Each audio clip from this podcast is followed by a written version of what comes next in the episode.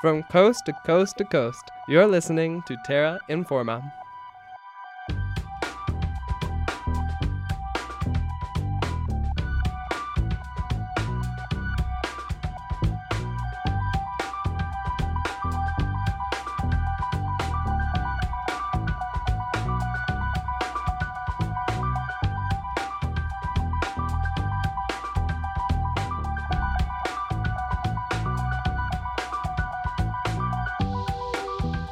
Welcome back to Terra Informa. My name is Dylan, and I'll be your host for the next half hour of environmental news from across Canada and around the world.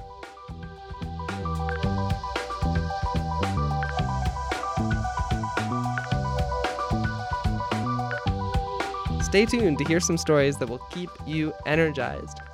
Terra Informer Amanda Rooney chatted with Hélène Lauzon, the co chair on an expert panel set up by the federal government to work on investigating the modernization of the National Energy Board. Then, we'll hear from our archives. Danielle Dolgoy and Ria Lakani caught up with electrical engineer Warren Saraur from the Solar Energy Society of Alberta in November 2014.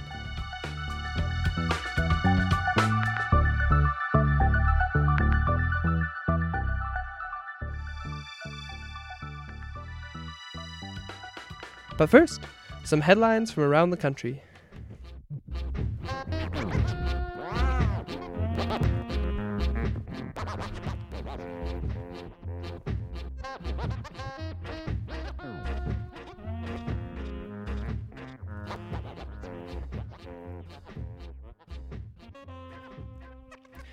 A new Liam Neeson film, Hard Powder, has been denied filming by Parks Canada due to concerns raised over the plot. The film originally applied to Parks Canada to film in locations such as Banff, Lake Louise Townsite, and the Columbia Icefields, but the permit was denied by Parks Canada weeks before the crew was set to begin shooting because Parks Canada was concerned about content, specifically the depiction of a First Nations gang boss. But the show is not over. The filming has been relocated from the first choice, Albertan National Parks, to locations in British Columbia. There were 1.7 million birds poached in the Republic of Cyprus in 2016. The birds are being caught using mist nets spread between a variety of shrubs suitable for multiple species. One net can trap 400 birds. Why are people doing this?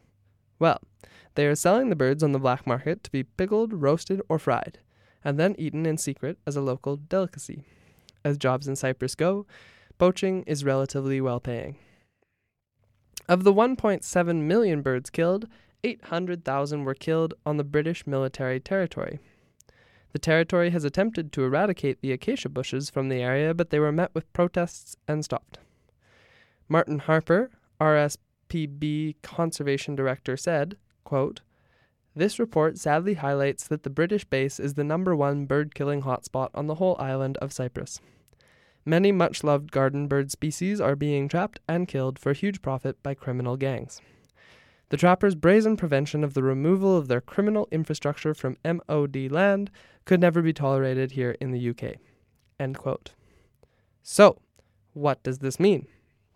The spokesperson for the sovereign base areas said the UK is committed to tackling the illegal bird crime and is pleased with the increased enforcement, which has led to arrests, equipment seizures, and fines. The rising trend of bird deaths in 2017 has recently halted. In January 2013, eastern China experienced rather extreme air pollution that lasted about one month. It has now been discovered that it is linked to the loss of Arctic sea ice the previous autumn. Due to the melting ice and increased snowfall, wind circulation patterns were altered. According to Prof. Yu Hang Wang from Georgia Tech University, quote, a ridge system controls the intensity and location of this cold air moving south, so what happens when you put in sea ice forcing or snow forcing, the ridge system gets weaker and moves eastward. Instead of cold air blowing in the eastern part of China, it went to Korea and Japan in January 2013. End quote. Findings indicate that the loss of Arctic sea ice and snowfall over the forests of Eurasia were the critical points to the haze event. If Arctic ice continues to shrink due to climate change, the scientists say similar events will likely recur. The Chinese government has reduced emissions, and without such reduction, it could be much worse. The main f- concern for the Chinese government now is the Beijing Winter Olympics in 2022. If the country wants to clean up the air by then, they will need to reduce emissions at a far more drastic level. The big picture of this event? China can take more steps to limit and decrease particulate matter issues, but shrinking Arctic sea ice is having unexpected effects around the world, and curbing the globally produced greenhouse gases that are shrinking it is, well, a global effort. That's it for headlines. If you're interested in learning more about any of these stories, we've posted links to more in depth stories on our website. About two weeks ago, Terra informer Amanda Rooney spoke with Hélène Lauzon. Miss Lauzon is the co chair on an expert panel set up by the federal government to work on investigating how the National Energy Board can be modernized. The National Energy Board regulates international and interprovincial energy projects, such as pipelines, power lines, and energy exports. The five person expert panel has been traveling across Canada holding discussions with stakeholders and the public. They have even held separate days, especially encouraging the participation of Indigenous individuals and groups. Here is Amanda Rooney speaking with Miss Lauzon about some of what the board has heard so far.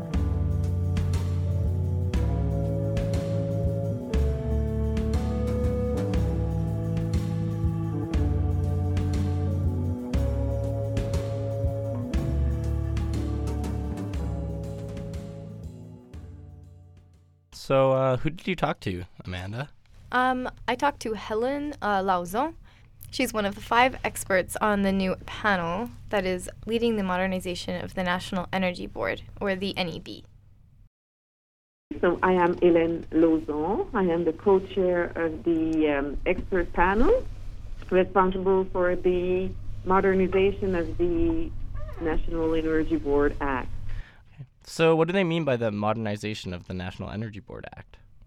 We are not employees from National Energy Board, and we're not employees for Natural Resources Canada. We are independent members, uh, and we were entrusted by Minister Carr to review the National Energy Board Act. So that's why we um, undertook uh, a um, a tour across Canada to try to gather all citizens, all Canadian citizens' comments on what they think about National Energy Board process, role, structure, the way they operate. Okay, so they've turned around Canada asking Canadians what they think of the National Energy Board Act? Yeah. Why do they feel the need to modernize it? Well, Carter, it's been a long time coming.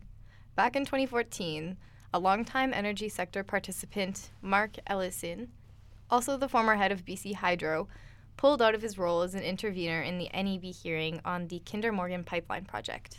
In a letter to the NEB, Mr. Eliesen expressed his disapproval of the process, calling it a farce and stating that he believes that the NEB is, quote, engaging in public deception, end quote, and is a, quote, waste of time and effort, unquote, and, quote, reflect a lack of respect for hearing participants, unquote. More recently, the regulatory board in charge of the Energy East pipeline had all of its members recuse themselves due to conflicts of interest, and the NEB ruled to restart the entire hearing from scratch. Public perception of the NEB is pretty negative, as the Common Sense Canadian succinctly put it in a headline from 2014 National Energy Board clearly doesn't serve Canadians. Oh gosh, that's bleak. Yes, so this might be one of the uh, this is one of the concerns we are hearing from the Canadians.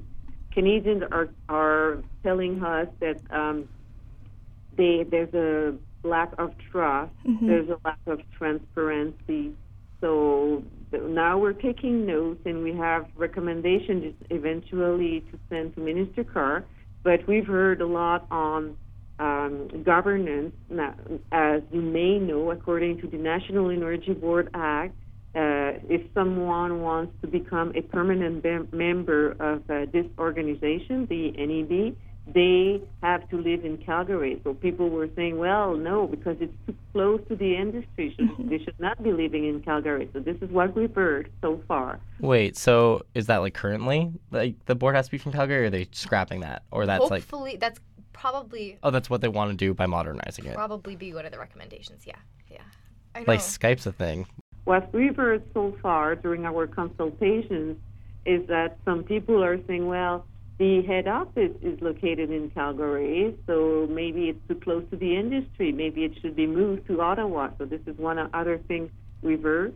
And the other thing we've heard is that um, people are saying, well, the, the, the people that are um, hearing all these cases, these uh, pipelines uh, application or projects, they are coming mostly from industry, so there should be more um, a, a diversity of expertise and geographically speaking as well. You should have all kind of stakeholders um, that could be hired by um, national energy boards. So what are people saying about the public participation in the hearings?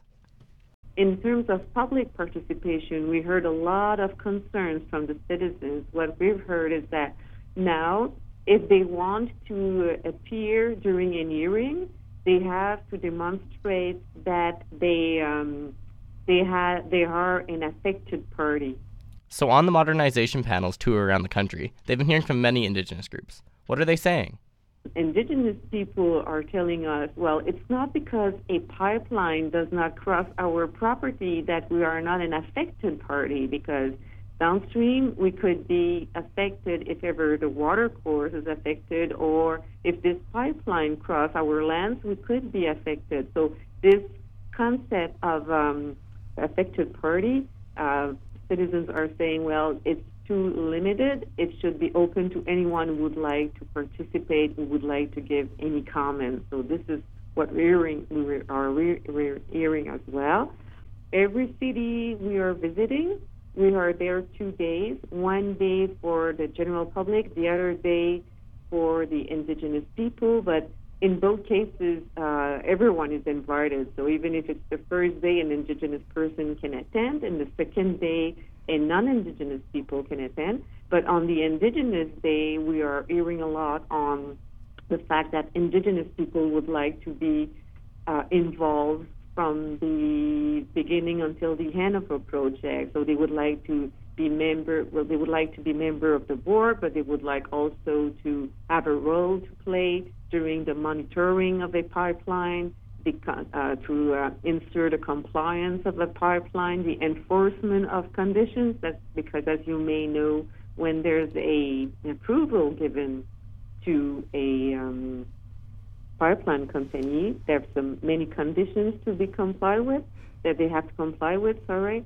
and then if uh, NEB is not doing it according to some citizens, they're saying they're thinking or their perception is that National Energy Board does not um, ensure the enforcement. So indigenous people are telling us we would be ready to to monitor, to to play a role, and we will just get training, and but we would like so. So does the NEB take into account climate change commitments and goals? No, and people have expressed concern about it. The other thing we've heard is that the climate change, and you must have learned, must have heard that as well, that uh, and National Energy Board does not take into consideration the climate change goal, and how are we going to reconciliate these climate change goals with the development of our um, national energy policy? That's what we are hearing, um, and what what we've heard is that some people believe that there should be a, a national energy policy and climate change policy uh, explaining how to reconcile these uh, policies. Because when comes the time to re- to uh, start the process, the regulatory process, people are saying, well, National Energy Board doesn't seem to take into consideration the climate change goals. So that creates some uh, frustration from people and some, I think there's a lack of trust as well. Uh, we've heard about the lack of transparency. Canadian citizens, Canadian citizens that uh, have attended our consultations are saying, well, we don't know exactly how these pipelines are monitored. Um, are there in a lot of um, offenses? Uh, there should be on the website all this information regarding the um, transparency of the pipeline companies. So, what are the next steps? Like, how are they going to take these public consultations into like concrete changes? In April, we will be drafting our report, and we have to send our um, recommendations to Minister Carr um, by May 15th.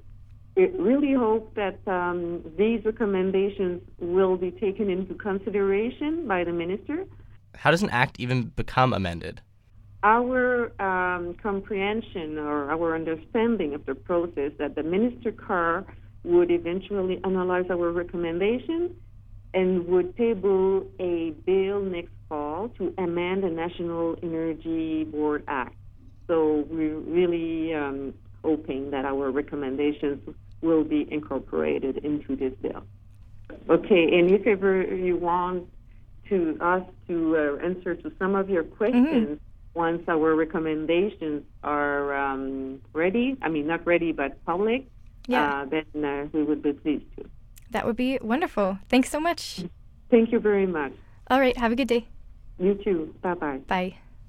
You can find summaries of what the modernization panel has heard on their website at www.neb-modernization.ca.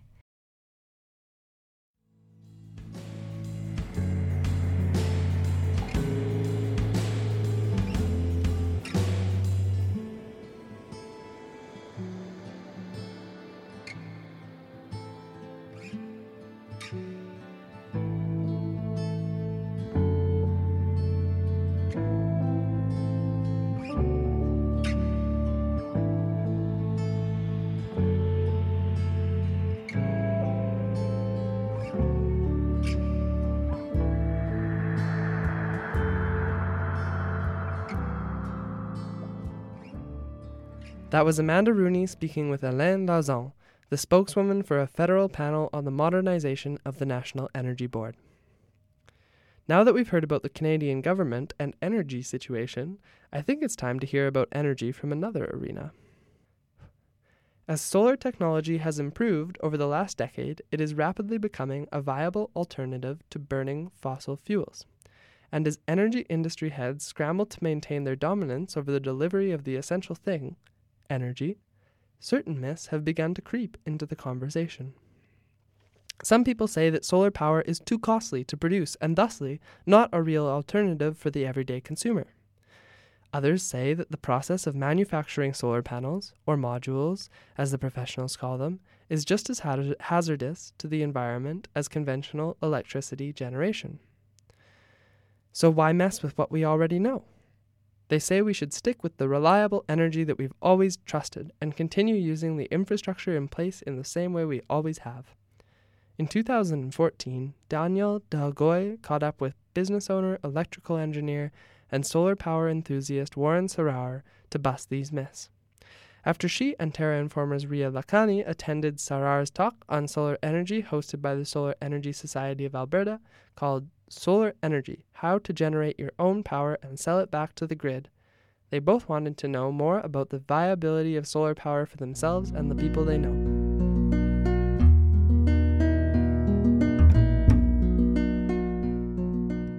Hi, my name is Warren Sarar, and I um, I'm the past chair of the of the board for the Solar Energy Society of Alberta, and I also happen to own a couple of businesses, uh, Evergreen and Gold Renewable Energy, and um, we help people to install solar systems on their house so they can have solar power.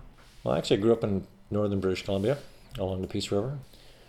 So my father used to work for BC Hydro, and uh, I grew up on the river and, and got to see the other, the downside maybe of the hydro development.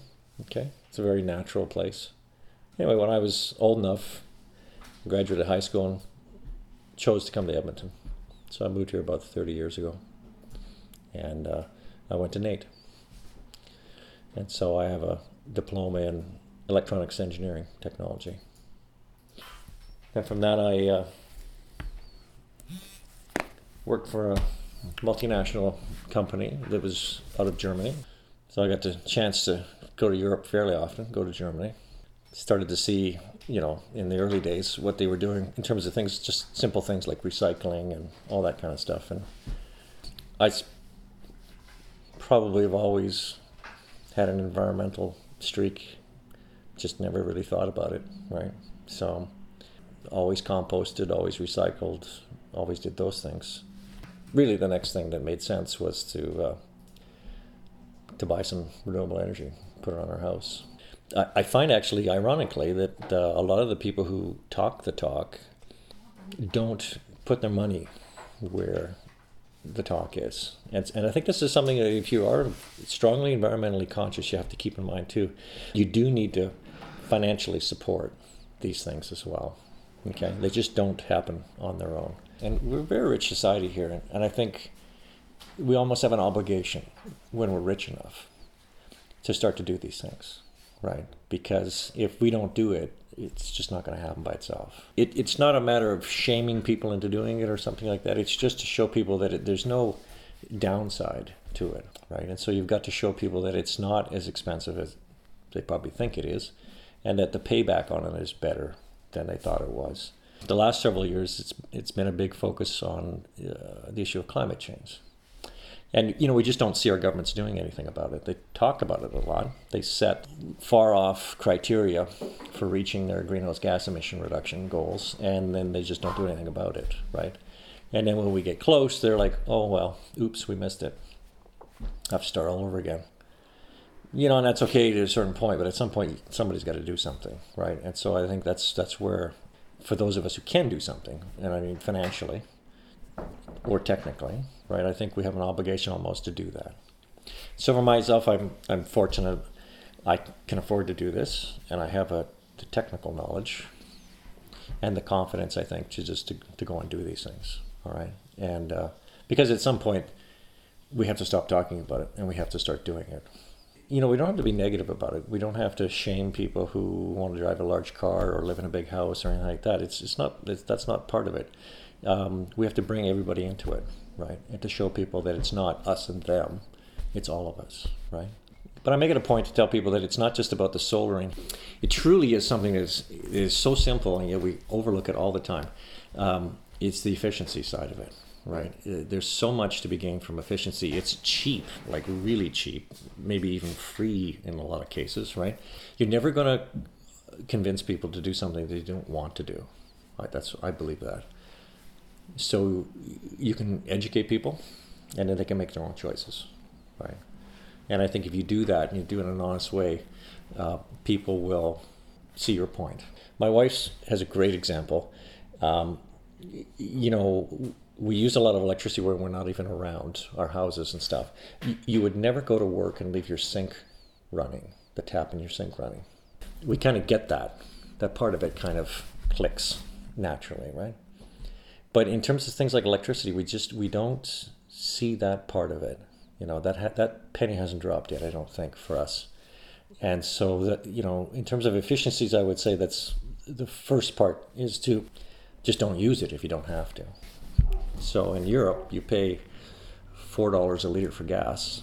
You're not going to drive a 3500 series diesel pickup to go get groceries. There really is no storage of electricity in the system. It doesn't matter the type of generation technology.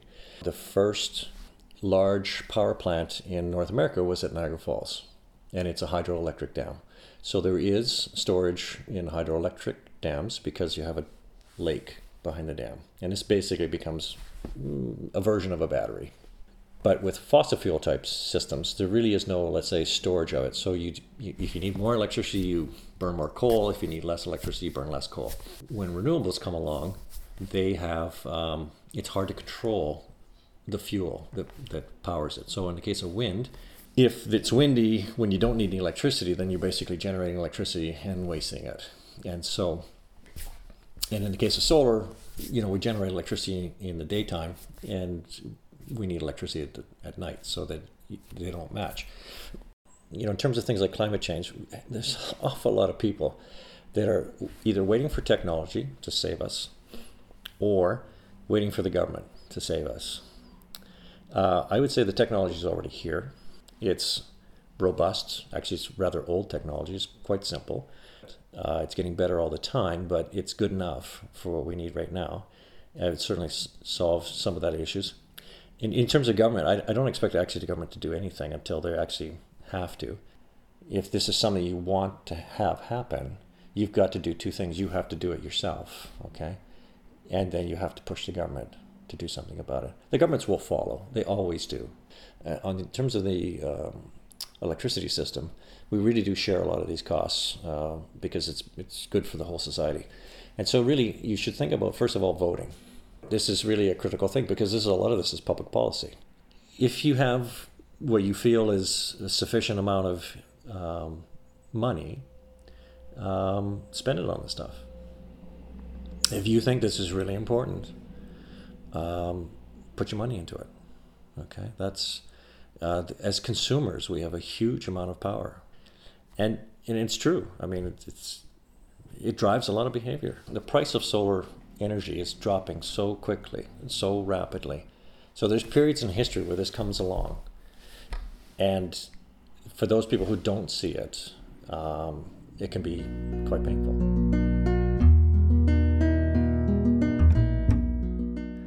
That was Danielle Dolgoy and Ria Lakani speaking with Warren Sarar from the Solar Energy Society of Alberta.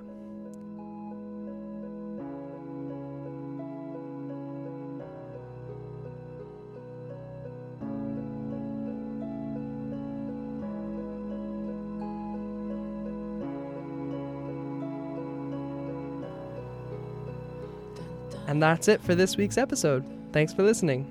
Terra Informa is a production of CJSR 88.5 FM in Edmonton, situated on Treaty 6 territory.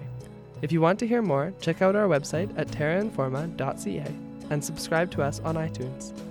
Thanks this week to our contributors Shelley Jodoin, Carter Gozitza, Amanda Rooney, and Ashley Couches. I've been your host, Dylan Hall. Tune in next week for more environmental news from Terra Informa.